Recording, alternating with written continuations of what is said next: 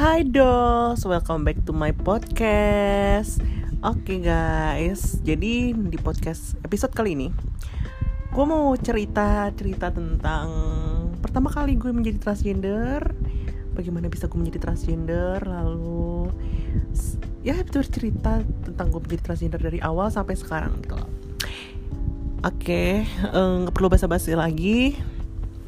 Jadi ceritanya begini pertama kali gue menjadi transgender itu adalah di umur 2014 yang itu benar-benar officially gue udah taking hormon ya. Kayak gue udah konsumsi hormon dari umur 14 tahun which is waktu pas gue masih SMA kelas 1 SMA nah lalu kenapa bisa gue taking hormon dan sebenarnya ini adalah uh, gue gue taking hormonnya dengan jalan yang salah sih sebenarnya. Karena gue pertama kali taking hormon itu sejak gue kenal sama uh, seorang waria salon. Dia udah senior dan sudah tua juga di daerah gue uh, Jakarta Utara. By the way uh, gue tinggal di Jakarta Utara tapi untuk sekarang saat ini gue udah pindah di Jakarta Selatan. Nah ya jadi gue kenal sama dia dan dia udah tahu jiwa asli gue tuh apa gitu loh. Pada sebelum gue uh, memutuskan untuk uh, transisi gitu loh. Jadi dia udah tahu gue basic basicnya basic basic perempewong perempuan. Lalu uh, sebelum gue hormon itu gue memang kayak suka dandan dandan menjadi perempuan gitu loh. Dan ya let's say cross dresser gitu loh. Dan gue belum menemukan jati diri gue yang sebenarnya pada tahun 2013 itu Nah, pas tahun 2013 uh, akhir itu, gue datanglah ke salon itu nemenin teman gue nyalon. Nah, lalu dia langsung ngomong begini sama gue, udah lama, udah berapa lama lo begini kata dia gitu. Terus uh, gue bilang dong, uh, udah lama tante gitu gini gini gini. Oh, uh, gue jadi tuh gini loh uh, maaf ya kalau misalnya agak berbelit-belit jadi semoga aja kalian ngerti what I say. Jadi gini ceritanya jadi gue tuh memang dari kecil itu gue nggak pernah merasa diri gue dulu adalah laki-laki. Selalu gue merasa diri gue adalah perempuan. Dari kecil gue temenan sama perempuan mainan-mainan perempuan dan ya pokoknya gitu lah gue selalu suka sama laki-laki dan gak pernah suka sama perempuan. Nah lalu pada saat tahun 2013 itu uh, si waria tua ini ah mau maaf maksudnya uh, let's say mak ayam aja kali ya karena uh, orang-orang di Indonesia ini waria-waria yang kayak gitu yang sudah tua dipanggilnya mak ayam gitu loh atau mak-makan kita Nah, jadi dia mengenalkan gue suatu hormon gitu loh. Hormonnya itu semacam pil KB. Nah, di situ gue uh, masih ragu untuk melakukan hormon itu. Nah, gue nyoba dong. Uh, pas itu Desember 2013 gue nyoba, nyoba itu baru nyoba ya, belum benar-benar literally pure. Gue udah menemukan jati diri dan akhirnya gue taking hormon gitu loh. Jadi uh, gue cobalah itu namanya pil KB andalan dan katanya gue disuruh minum satu hari itu satu garis guys satu garis. Itu literally sehari gue minum satu garis. Jadi kayak satu garisnya ada berapa ada berapa pil gitu ya. Ada no kayak pil andalan itu gue lupa. Pokoknya satu baris lah ya satu baris itu gue minum beberapa pil dan harus diminum semuanya. Jadi itu umur gue 14 tahun. Eh no no. 2013 berarti uh, gue 13 tahun. Gue minum lah. Gue minum dan efek yang gue dapatkan bukan cantik tapi gue sakit. Gue mual nggak ada efek apa apa di gue. Dan gue takut dan gue nggak pernah mau minum lagi.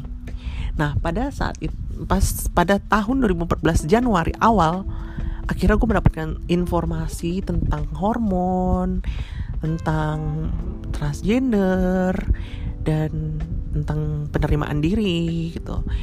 Akhirnya oke okay, gue udah fix dengan diri gue yang sekarang. I want to be transgender dan gue mau mengkonsumsi hormon dengan benar. Dan pokoknya nih buat kalian yang baru-baru ingin menjadi transgender bukan mengajak bukan menyuruh kalian menjadi transgender ya tapi memberi tips. Jangan pernah mau dengerin apa kata ma ayam. Even though dia udah senior tua jangan didengerin oke? Okay? jangan pernah mau disuruh minum pil KB langsung satu baris oke? Jangan. Langsung sehari satu aja itu udah cukup dan pastinya sesuai dosis. Jangan ngambil dosis yang tinggi juga kalau nah jadi pada tahun 2014 itu gue minum hormon pil yaitu pil KB juga merek Proginovan. Itu uh, banyak transgender transgender di Indonesia yang menggunakan Proginova Pro, Proginova sorry Proginova atau Diane 35 nah itu uh, dua-duanya pil KB yang memang uh, estrogennya pas gitu loh. Hormon estrogennya pas dosisnya pas. Nah gue minum lah itu. Nah, nah di saat satu bulan pertama itu gue minum Proginova Proginova itu uh, yang gue rasa itu adalah puting gue itu sakit. Gue nggak ngerti kenapa takutnya gue kanker kanker payudara ya kan? Ternyata pentil gue sakit dan itu adalah e efek uh, hormonnya itu jadi gue udah parno tuh anjir kayaknya gue kanker nih gini gini gini gini. Amit amit cabang bayi em ya, udah dong. Akhirnya uh, gue tanya ke teman-teman gue transgender yang memang memakai itu. Dia tuh salah satu transgender muda juga pada saat itu. Dia bilang emang efeknya begitu. Itu efek untuk uh, pertumbuhan payudaranya dan gue tanya juga dong ke perempuan emang gimana kok sih kalau cewek numbuh payudara? Katanya ya gitu bu. Sama aja katanya sakit kayak keras gitu endul. Nah yaudah dong. Ya akhirnya gue lanjutkan uh, selama satu tahun. Dan perubahan gue itu ter, uh, mulai muncul di tiga bulan.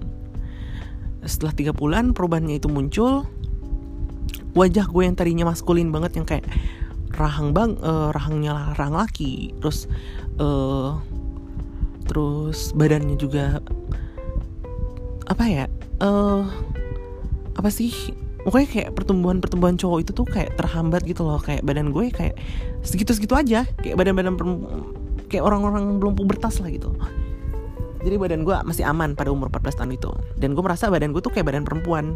Dan payudara gue numbuh dikit gitu loh numbuh dikit. Dan setelah berjalan satu tahun gue konsumsi pil itu pil Proginova. Lalu uh, di tahun 2015 16 sampai 17 itu gue stop um, stop hormon. Maksudnya gue uh, stop taking hormon tapi ya gue tetap dengan identitas gue gitu loh. Gue transgender karena apa ya? Karena gue orangnya kan suka lupa. Dan akhirnya gue kadang nggak minum. Jadi kayak udahlah gak usah diminum aja sekalian gitu loh. Pas sudah setelah itu uh, di tahun 2017 which is umur gue masih 17 tahun uh, gue bilang di publik kalau gue itu perempuan. Gue nggak pernah bilang kalau gue adalah transgender gitu loh. Gue selalu bilang gue adalah perempuan kekeh banget kalau gue perempuan. Dan itu berjalan selama uh, tiga tahun setengah. Karena 2019 uh, 2019 pertengahan itu gue mulai ngaku itu mulai ngaku who the fuck I am. Dan ya akhirnya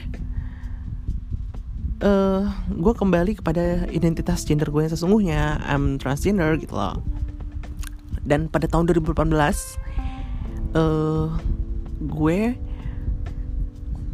mengenal hormon suntik gitu. Oh, hormon suntik. Setelah gue ikut sebuah ajang beauty pageant di beauty pageant Nusantara yaitu Miss Trans School Nusantara 2018 lalu gue mengenal hormon-hormon terus anti androgen dan akhirnya setelah gue uh, menjadi alumni di situ alumni Miss Trans School gue nyobain hormon yang suntik yaitu uh, hormon yang dari Thailand lalu gue minum anti androgen jadi uh, ada yang anti androgen yang murah ada yang mahal kalau yang murahnya itu spironolactone dan ada yang anti androgen namanya androkur. Nah, jadi kalau misalnya anti androgen ini nggak boleh diminum setiap hari. Jadi diminumnya itu dipotek dan itu diminumnya dua hari sekali gitu loh. Nah oke okay lah gue konsumsi dan gue juga konsumsi uh, hormon yang pil dan gue nggak pakai proginova, gue pakai microginon. nah setelah jalan sampai beberapa bulan gue di mix konsumsi yang suntik dan itu di suntiknya seminggu sekali dan perubahan uh, perubahan payudara gue itu makin mantep gitu loh makin kayak anjir gitu kayak kenceng kayak makin maju kan makin er makin gemeter gimana sih ya kan? Nah terus baru uh, bentuk badan gue makin kayak perempuan otot-otot gue semua hilang tulang-tulang gue tulang-tulang kayak tulang-tulang laki itu semua nggak ada dan muka gue tuh makin feminim gitu loh. I don't know why dan gue semakin menggemuk di tahun 2019 di tahun 2019 bulan apa ya gue merasa gue gemuk sampai gue tuh dari dulu itu perut gue selalu yang namanya ramping gitu loh. Kayak cewek-cewek kayak cewek-cewek WRP dan ya udah akhirnya gue merasa gue buncit gue menggemuk gara-gara itu efek hormon gitu loh. Karena efek hormon itu tuh kayak cewek-cewek itu loh cewek-cewek PMS jadi gue kayak mau makan mulu mau makan mulu ngomel-ngomel mulu apalah apalah apalah apalah. Jadi kayak pola makan gue gak terkontrol. Dan gue selalu melanggar pantangan gitu. Ada beberapa pantangannya kalian bisa nonton aja di bukan nonton sih sorry. Kalian bisa cek di Google pantangan untuk uh, hormon terapi. Dan gue melewati semua dan gue mengingkari semua pantangan itu. Jadinya ya gue menggemuk. Dan itu resikonya. Tapi kalau misalnya dibantu dengan olahraga kayak nge-gym uh, pokoknya pola hidup sehat kayak yaudah badannya bakal bagus. Tapi kalau misal kalian mau nge-gym dipastikan jangan kalian uh, belajar gym yang memang khusus buat laki-laki gitu loh. Kalian harus gym yang khusus perempuan. Jadi badannya bakal kayak singset manja mm, gitu loh. Nah ya udah dong akhirnya gue udah bertahun-tahun menjadi transgender dan konsumsi hormon dan dan orang-orang di sekitar gue alhamdulillah menerima teman-teman gue menerima dan ya seneng sih seneng banget gitu loh. Tapi ya yang gue nggak senengin itu adalah menjadi transgender itu banyak musuh. Kenapa gue bilang banyak musuh? Musuhnya para transgender itu adalah anak-anak kecil say. Anak-anak kecil eh apa nggak anak-anak sekolahan nih gue di, di rumah gue di Priuk nih kan sampingnya depannya kan sekolahan tuh ya. Anak SMP gue lagi ngejemur baju gue dikata-katain. Di di apa di storyin gue. Dimasukin di tag mention ke Instagram gue. Bilang eh apa namanya? Eh cuci baju sendiri. Gue digituin. Kan gila ya tuh musuh-musuh kita terus musuh-musuh anak-anak orang anak kaum kaum LGBT itu anak bocah semua. Gitu nah ya udah kayak gitu kan. Nah lalu uh, apa lagi ya? Pengalaman-pengalaman gue selama ini menjadi transgender. Pokoknya ada suka ada dukanya lah pokoknya gitu loh. Dan semoga aja di di sepanjang hidup gue lebih banyak senangnya ya daripada dukanya ya. Dan ya inilah jati diri gue yang sekarang. I am transgender. Dan untuk kalian semua yang belum menemukan jati diri temukanlah. So ya. Yeah. mungkin segitu dulu ya cerita gue uh, di podcast kali ini. Dan gue juga bakal uh, ngundang beberapa teman-teman transgender, gay, LGBT lainnya untuk menceritakan pengalaman-pengalaman mereka di podcast gue ya. Yaitu next time lah ya di episode episode episode lain nantinya. Hmm, mungkin yang menggemparkan seluruh podcast podcast platform di Indonesia ini. So yeah, I think that's all. Bye guys. See you on my next podcast.